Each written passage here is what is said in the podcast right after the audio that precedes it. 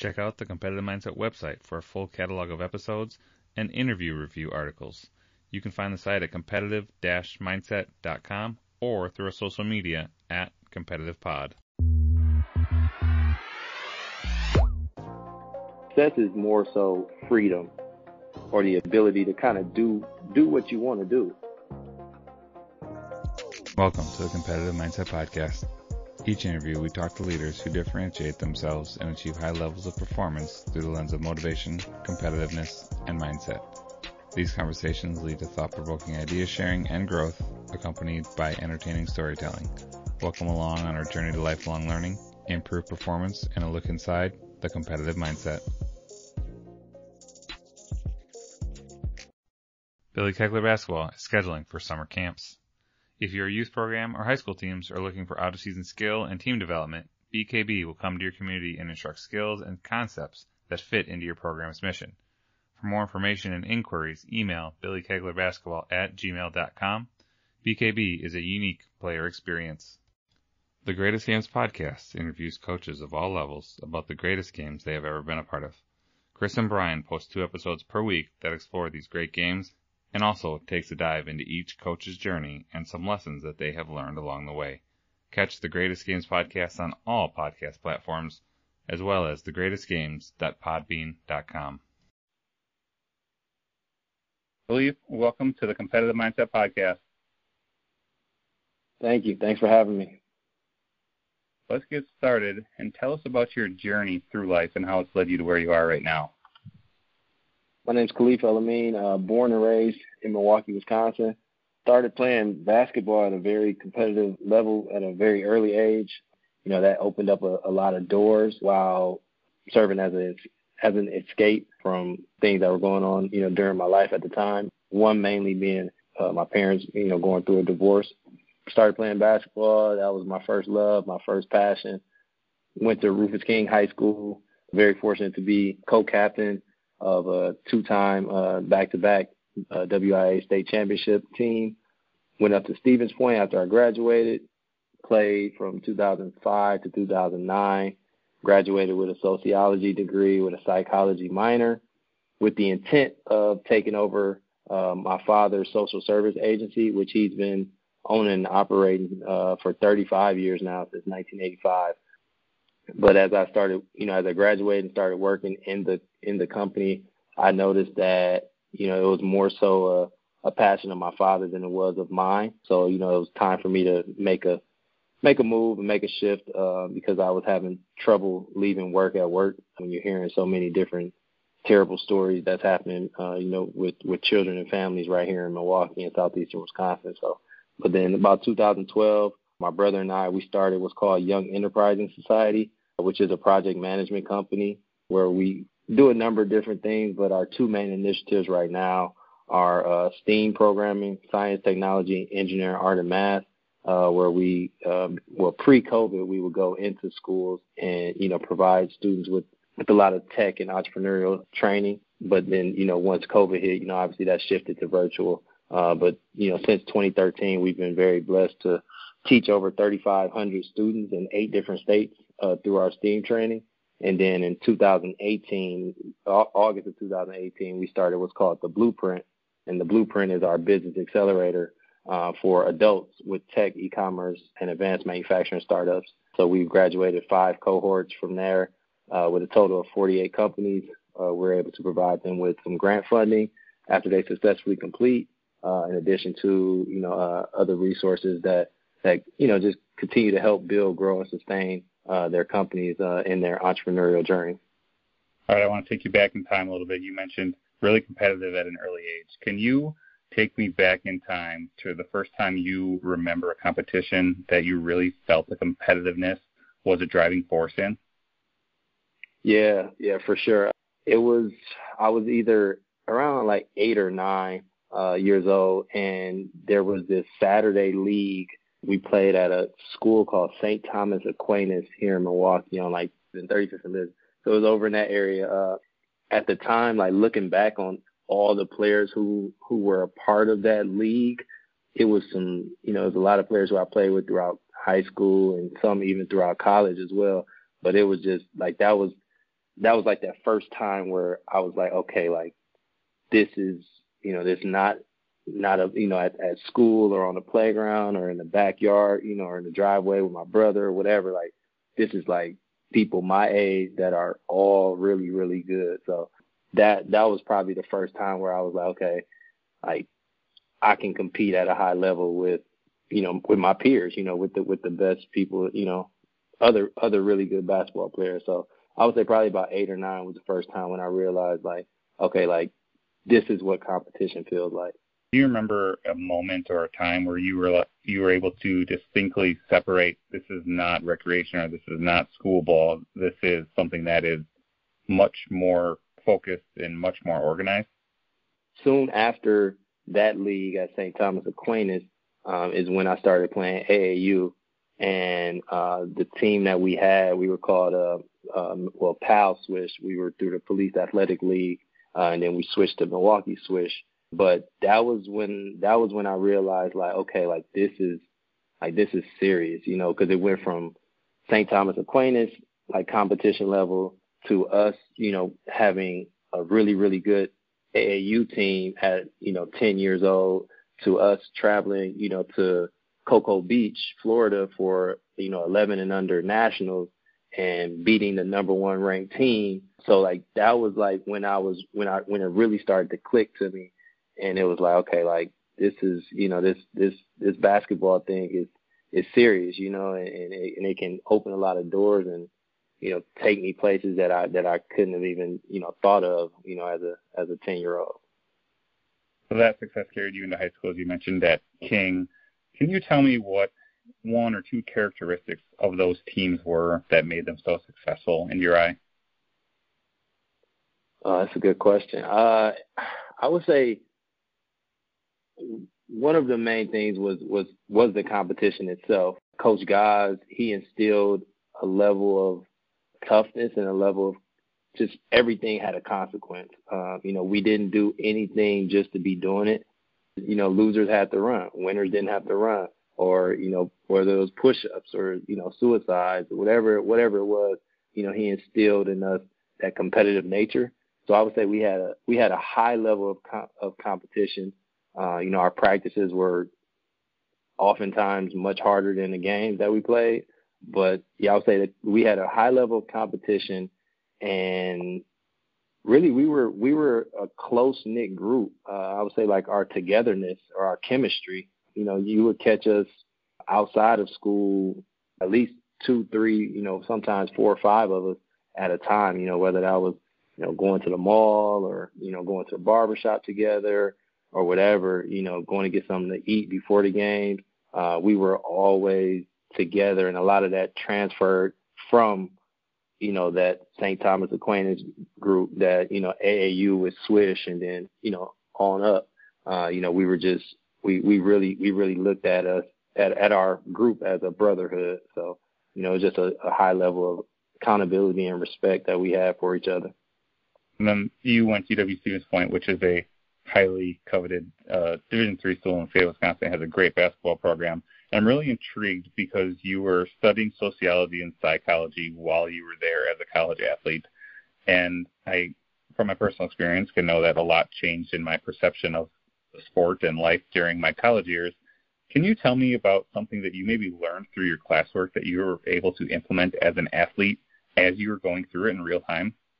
I mean, really through sociology, just learning about different cultures and being more cultural competent. You know, coming from Milwaukee, North Side, you know, King was King was fairly diverse, but it was primarily, you know, black.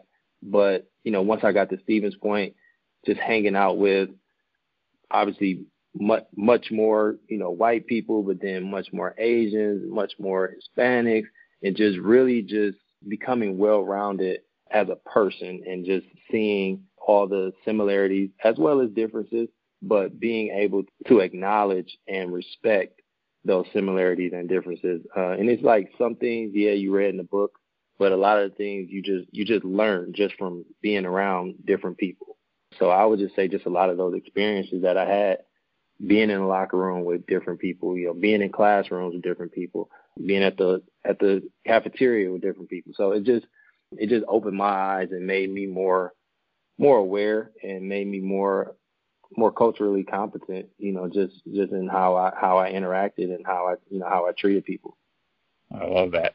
And from a success standpoint, uh, with the men's basketball team at UW Stevens Point, you mentioned and alluded to some of the things you thought were helpful at King. Was there anything different that struck you at Stevens Point that was a key component to the success there? Our coach, Coach Semling, he really put a he really put an emphasis on on toughness. I think any any of my teammates, uh, if you if you if you had to ask them what would, would be one word to describe uh, Coach Semling uh, coaching philosophy, it would be you know it'd be toughness. And it was a shift for me because Coach Gosz, he was now don't get me wrong, they're both great coaches, phenomenal coaches. Uh, Coach Gosz actually just won his 600th uh, high school uh, game uh, as a coach, as a head coach. And then Coach Semling, obviously, he has numerous conference championships, numerous uh, national championships. Um, so, but their their their approach is different. So, like Coach Gosz is very kind of rah rah rah. You know, he'll use some choice language. Uh, you know, and he'll get in your face and whatnot. And but Coach Semling was he he wouldn't. I I, can, I could probably count on one hand the amount of times that Coach Semling cursed, you know, during my five years there. I just see like the the like the the the approach was was was a little different, but the end result was the same. Uh, you know, at the end of the day, they demanded the most uh, out of out of the players, and you couldn't hide. You know, in practice, it was it was it was going to be it was going to be challenging. You know, you were going to be in uncomfortable situations. Uh, you know, you were go go against you know, disadvantages, whereas, you know, two on one, three on twos, four on threes, five on fours, things like that. Sometimes even six against, you know, six against five. I would just say, you know, just a lot of how they prepared us was, was very, the preparation was very similar, but some of the ways that they executed things in practice and in games was, was different. You mentioned five years in there, and correct me if I'm wrong, but one of those years was what we would call a gray shirt year. So you weren't able to be with the team for a year, yep. but you were still a part of the program, but from the outside looking in. Can you take me inside your mindset during that year, being away from the game directly for the first time in your life since you were as you know eight years old essentially? Yeah, it was it was tough, man. I, it was tough. Uh, that was that was probably that was probably the the one and only time I can probably remember where I really like kind of questioned like like dang like am I like is is this the end you know like is this the end of my basketball career? Because when I graduated high school part of the reason why why I gray shirted was uh, when I graduated high school I was I was only five foot two 123 pounds. So graduating yeah I had a you know I had a good high school career but you know you get to college these are grown men. Uh, so it was just like the physicality of it. And then, you know, our recruiting class, we had a lot of, lot of, uh, our numbers were pretty high. My mindset for that was that I'm going to use this year to become the best Khalif that I could be. I dedicated myself, you know, once I got past that initial kind of questioning uh, of, of myself, then I just buckled down um, you know, I got on a, a, a good weight program. Um, you know, I was in the gym constantly, really just focusing on, on my on myself. It didn't hurt that I ended up growing six inches my freshman year of college too.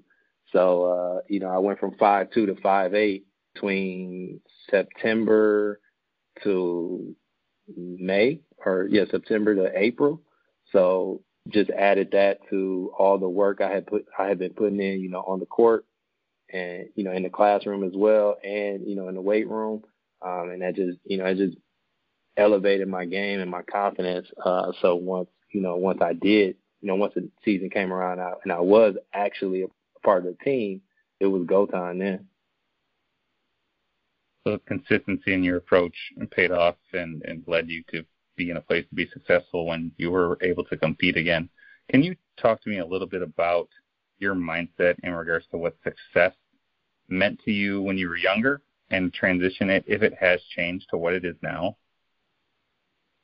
Yeah, when I was younger, I I always looked at success as money or like from a monetary standpoint like oh when i get older i want to be successful you know and, and in my in my head i'm like okay i want to you know make you know six figures or you know whatever like whatever that that that number i had in my head at that time.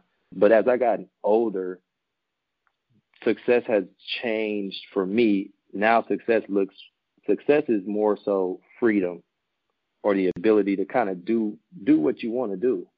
That that's how I look at being successful. You know, if I want to, you know, if I if I want to have the freedom or if I want to take a trip, you know, if I want to maybe sleep in on a Tuesday when I don't have a meeting or anything, I, can do that. You know, I have the freedom to do that. If I want to wake up early on a Sunday and work and come come to the office, I have the freedom to do that. So I think that's how success has changed. Uh, it's, it's it's it's made me realize more of just more of this like more so freedom with time versus success with monetary like mon- money money wise. Well, I love the way you put that. And can you tell me how you balance your drive to accomplish the tasks and the things that you, that you want to do with the freedom? You just mentioned sleeping in or working on a Sunday. You know, some people mm-hmm may sleep in every day and then never get anything done. So how do you balance that with still accomplishing what you need to do in order to succeed in what you need to accomplish for the day, the week, the month, whatever it may be?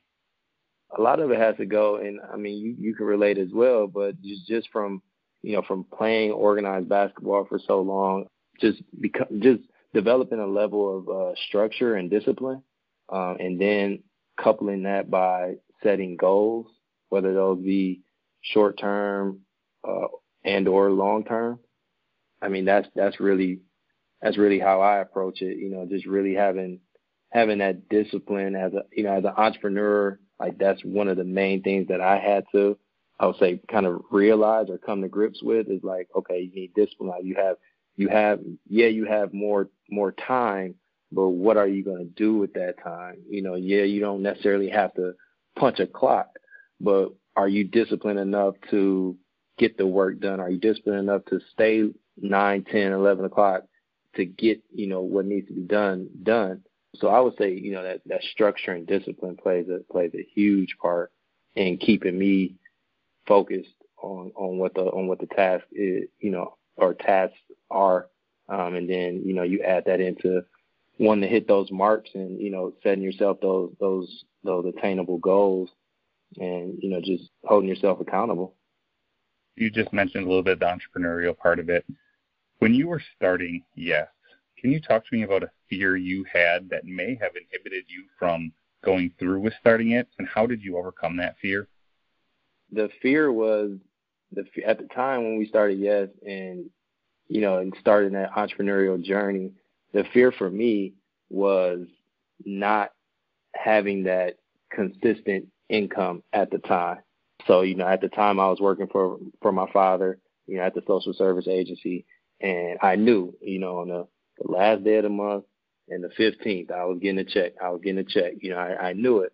But when you become an entrepreneur, especially in the early, you know, the first two, maybe three years, it, it it can be a little, you know, it can be a little rocky. And then when we were starting in year two, my son was born, so then, you know, you factor in, you know, not having health insurance and all this. So there was a number of different factors that I was kind of afraid of. But once I, I just had to like, I just had to bet on myself. And I'm like, okay, well, I'm either to give 60% to the social service agency and 40% to, you know, Young enterprise Society, or I can just go all in on one or the other. So I chose to go all in on Yes um, back in probably 20, late 2015, early 2016.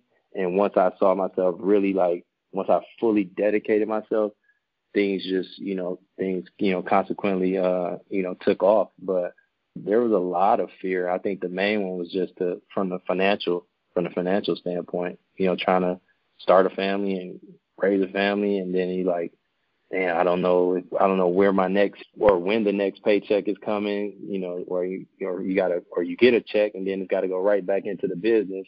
So it was just a lot of a lot of the financial fears for me.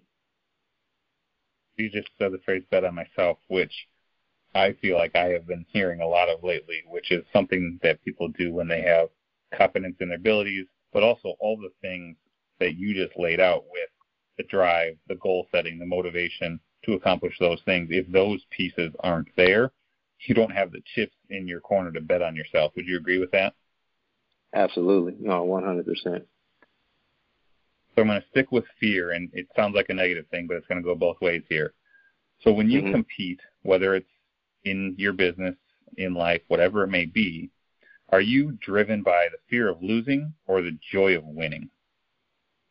A fear of losing, 100% fear. I I hate, I, and anybody who knows me knows that I'm a very competitive person, uh, especially on the basketball court. And now that I'm not necessarily playing anymore, uh, I coach as well, but like it now is transferring into, you know, into, um, you know, into the business field. But yeah, I, I, I hate losing more than I love winning. Like I, like I absolutely, I can't stand losing. Like if I don't care if I'm playing my son in Pop Shot, like I'm gonna try to, I'm gonna try to beat him. like I, like I, I don't. It's just something about me. Like it's just something how I'm wired. Yeah, I, I, I hate losing. Whether I'm playing speed or you know any card game or I don't play video games anymore. But if I used to play video games, I, I just I'm competitive like that. Yeah, it's just something something about me. But when when you do have a win or a success, when you have a win, what are you experiencing? Uh, when I have a win, I, I experience the joy. You know, I am able to, and that's one thing I've learned over time is to actually, you know, just be present and really, because things happen so fast. Life is always moving. I would say probably within the last three years or so, I've really been mindful of just being in the present.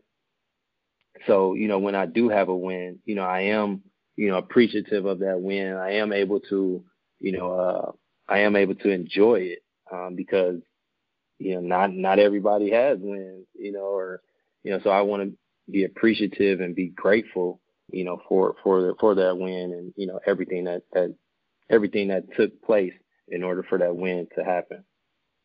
Sticking with wins, you mentioned the Blueprint Business Accelerator program and the five cohorts that you've had graduate. Can you give me one example of a cohort that succeeded and a few key factors that you think contributed to their success?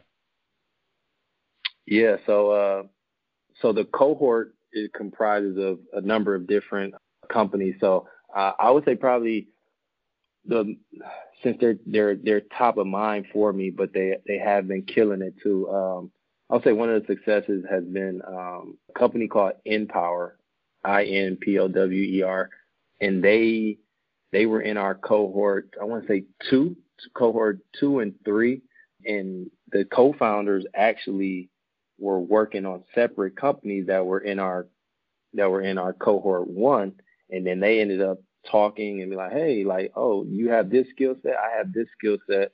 You know, these are my strengths, these are my weaknesses, and they combined forces and they started InPower, which is a, a, a media management group, and they have been like just killing it. 2020 was actually a, a, a really good year for them. I would say that that would be the win uh, that they in that like like so after every cohort we we put on what's called a demo day so that the you know we invite you know community leaders, potential investors, family and friends, so that they can see what the what the businesses have learned and what they've been working on and the, the progress that they've made over the last 12 weeks. With COVID, we are actually in week 10 of 12 of 12 weeks for cohort six. So we'll be having a demo day on the 30th and InPower, we, we hired InPower to put on our virtual demo day. So they do, you know, they do a number of different things, and they've been they've been just phenomenal. Um, you know, they put on a huge a hip hop and health virtual event with uh, DJ Jazzy Jeff uh, from Fresh Prince of Bel Air. So you know, just, they just been. I can't say enough about uh, their name is uh, Aziz and Imani. So definitely got to give them their props. Uh, and you know, I definitely want to definitely love to to shout them out any any you know any and every opportunity I get. So if there was one thing about them that you would say led to their ultimate triumph, what would that one thing be? And I know that's tough, but I can't make it easy on you. Yeah, I hear you. I hear you. The one thing that I would say probably would be, I mean, obviously you got to be talented. You got to have some skill set. That's that's a given. But I would say the one thing that I see with them is their follow through or follow up, follow through, however you want to look at it. Um, like when they say they're going to do something, they do it. They say that, you know, yeah, we'll get this email back to you, you know, we'll get this proposal back to you by 12 o'clock, you know, tomorrow. They'll have it to you by 12 o'clock tomorrow. Like it's just, I think it's a lot of those small things that kind of, that people don't look at, you know, just, just those minor details, you know, you say you're going to do something and stick to it. And I think that's that's been that's probably been their thing that that I see that separates them from other I won't even say entrepreneurs, just other people in business, you know, period. You know, they've been very very consistent in you know in their approach and in, in their in their follow up. So sticking with that theme and them mm-hmm. doing the small things, which is hugely important to build the base to eventually get to the big things there are always groups, people, entities that have ideas, right? What is the best mm-hmm. way or what is a great way to move ideas into tangible action? You got to plan. You got to plan it out. I mean, you got to like literally write it out because I mean, idea without a plan is just a dream. So when you can actually, you know, get to a whiteboard or get to a notebook or whatever, write it out on your phone, iPad, whatever the case may be. I think that's that initial step is that you have to write it out so that you can visually see it. It's like one of the it's one of the exercises that we do with our with our students, our middle and high school students, you know, when, when we go into the schools, is that we make them write out a goal sheet and have them, you know, write it out and like tell them or ask them to paste it somewhere that you're going to look at every day. You know, whether that be, you know, on a the, the on your mirror at home or you know on the back of a door or you know in your purse or on your you know in your wallet. Really, I think that's been like really key for me as well personally is like writing things out. Like it's like yeah, you can have it in your head and you think you're gonna remember it, but you know, right when you hop in your car, you drive down the street, then you, you know it, it's something else always constantly you know pop, popping in your head. So I think you know that's been you know I would say that would probably be the main thing is like gotta write it out, you gotta plan it out. You know, just yeah, it's, it's great to have you know all the ideas in your head, but you know our our, our mental capacity is limited. You just said paste it or put it somewhere where you're going to see it everywhere. And I have two things I want to share with you on that that I think may be helpful for people if they're not doing it already is putting that goal sheet or that task list on your lock screen on your phone. Because how many times are we looking at our phone a day and then it becomes mm, repetition mm. to, to see, see it?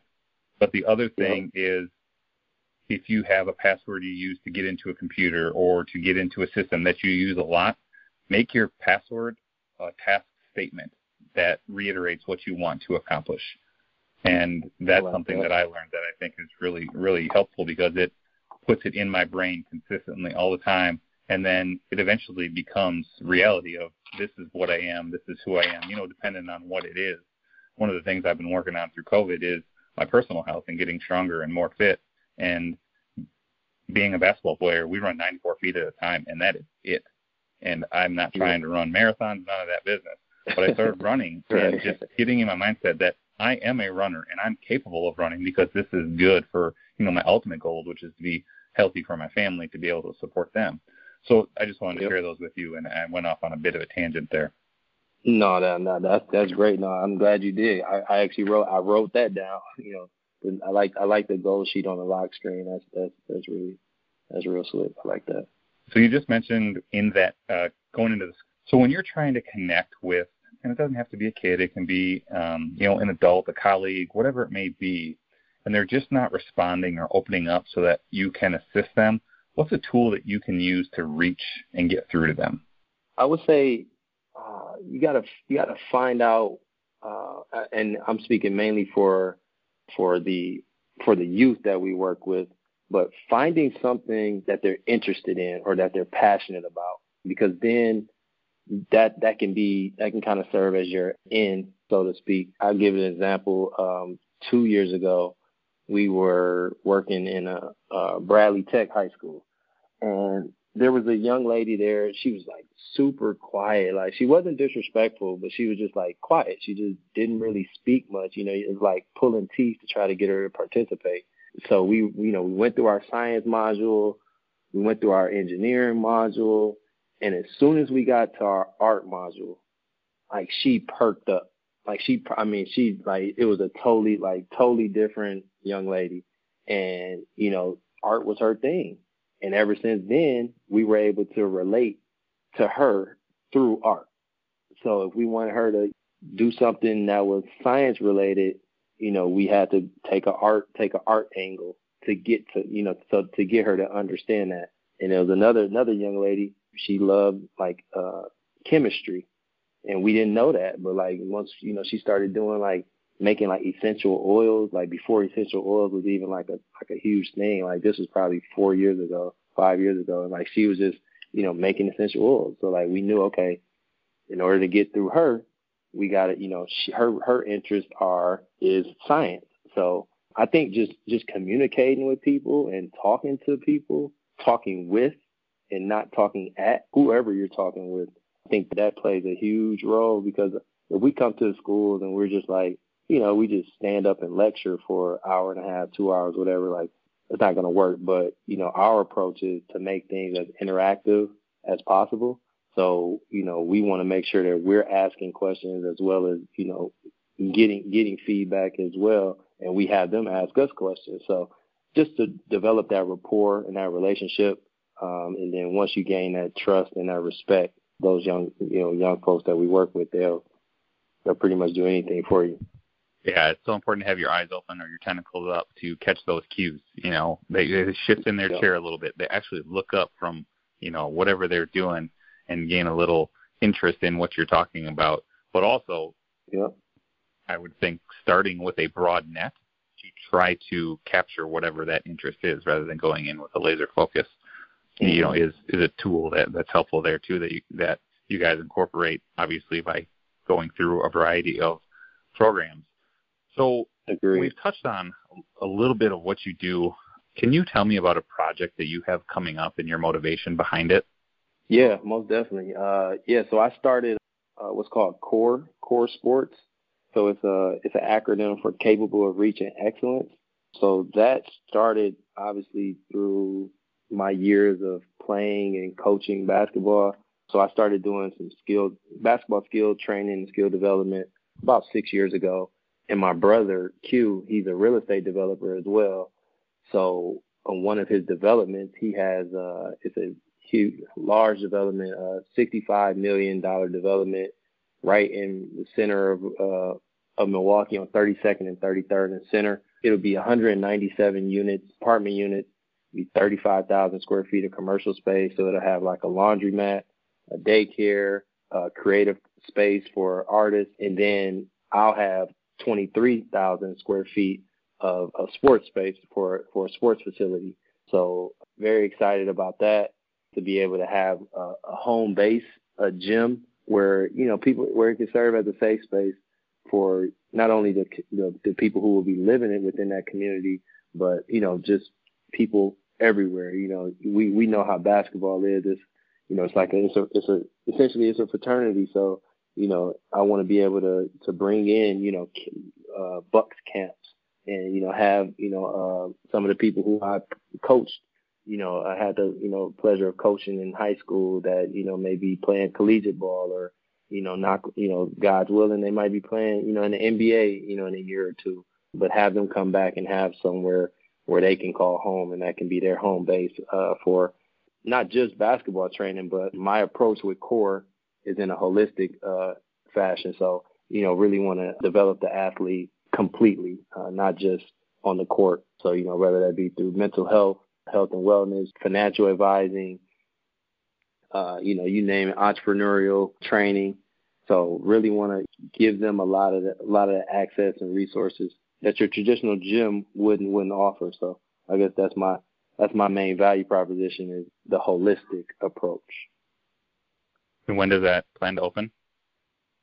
Oh yeah, so we'll we'll be breaking ground right now, February 11th, and then we'll be opening quarter two of 2022. Okay, awesome. I will be looking forward to that. And the, the total project is called the Community Within the Corridor, and my my company is called Core Sports, C O R E, Core Sports. Awesome. I'm I'm really looking forward to that. So you mentioned in there the fraternity of basketball. So I have two questions I want to get you out of here with, but there might be a follow up. Give me your best Lewis Johnson story. Coach, Coach Johnson? Yeah. Oh man. My best Lewis Johnson story. Oh, that's a good one. I was I was not expecting to, to talk about. I'm trying to think. That's a connection we share. You're right. You're right. Uh, man, Coach, Coach John, I, I can't. You know, Coach John, I can't just pinpoint one Coach Johnson story. I he was he was so instrumental to to my basketball development. Um, I mean, just how he he doesn't get enough credit for being so instrumental to a lot of the guys who went on to play successful high school careers and uh, college careers. He really instilled that that team and that togetherness. And really, really, he had, you know, Coach Johnson had some swag about him. You know, like he had us all, all, you know, shooting shirts, all matching. We had the snatch off when snatch off were still, you know, popping. All team shoes, same socks, travel sweats, like gym bags. I think that's probably the main thing that sticks out to me with Coach Johnson, and really him focusing in on like, yeah, we had a talented team, but he really made sure that we knew the fundamentals, the fundamentals of, you know, of, of you know, offense and defense, you know, shell principles, things like that. Um, yeah, Coach Johnson, he he was a he was a hell of a coach, man. He was a hell of a coach. I I can't say any you know enough good things about Coach Johnson. He was you know my first AAU coach, and you know he had I think I played with Coach Johnson from fourth grade all the way to ninth grade. And, you know, anytime I see Coach Johnson, it's always love. Obviously, I, I run into Matt every now and then, but yeah, it's, it's, it, he was he was very instrumental into my development. Like I can't say enough good things about Coach Johnson. Well, he you mentioned the swag. He was making the fanny pack popular before it was popular. We'll just say that about him. Yes, yes, yes. I I you know what? It's funny. So my a quick story. So my dad, he was going through some old pictures because he was he's updating his website for his for the social service agency. So he was going through some old photo albums, looking at some old pictures, and he gave me like a stack of pictures. And we had just won a tournament, and like Coach Coach Johnson has on, uh, he has on like these these sky blue like these sky blue Nike sweatpants with a white and blue Nike polo tucked in and with the fanny pack on on the side. yeah, yeah, yeah, yeah. Uh, Coach Johnson, yeah, he stayed with the fanny pack though. He stayed with the fanny pack. As he made an impact in your life, he made an impact in my life. You know, he introduced me to the Friends of Hoop program, which George Karl was running, mm-hmm. which you know allowed me to um, meet you and a variety of other people, you know, in yep. the Milwaukee basketball scene, and then go do a bunch of things in my life, like meeting John Wooden and tons of other things that he was the key for. And you're right. Yeah. I, I don't think he gets nearly enough credit for what he did for a whole ton of kids for a long time. Yeah, for sure. No, that, that's that's a fact. That's a fact. All right, last question. Hypothetical mm-hmm. situation. If you yep. could have one superhero power, what would it be and what would you do with it? Oh, if I could have one superhero power, it'll probably be mind reading. And what would you do with that power? Uh, I mean, I would. I mean, obviously, I would do good, but I guess I don't know exactly what I would do. uh, that's a good question. Yeah, I mean, I I would just I would use it for for good, but I would use it for like just to know when people were not who they say they were, or or how they or how they try to perceive themselves as. Okay. Yeah. So yeah, just just as like, like just that. as like valid validation, you know, just validation. Like, okay, I, I hear you, but I actually know what you're thinking. So just just for just for intentions. Yeah, that that makes me think of a phrase. People can make their mouths say anything, but if you can really get to their full intentions, that will give you a great look into their soul and, and what they are about. Exactly. Exactly. Most definitely. Khalif, I appreciate the time. This has been great. I will definitely put some information in the notes about Yes and the blueprint and core. And I know that people will really enjoy listening to this because you gave some really good insights. So thank you for coming on the competitive mindset. Oh man, thank you. I appreciate you having me.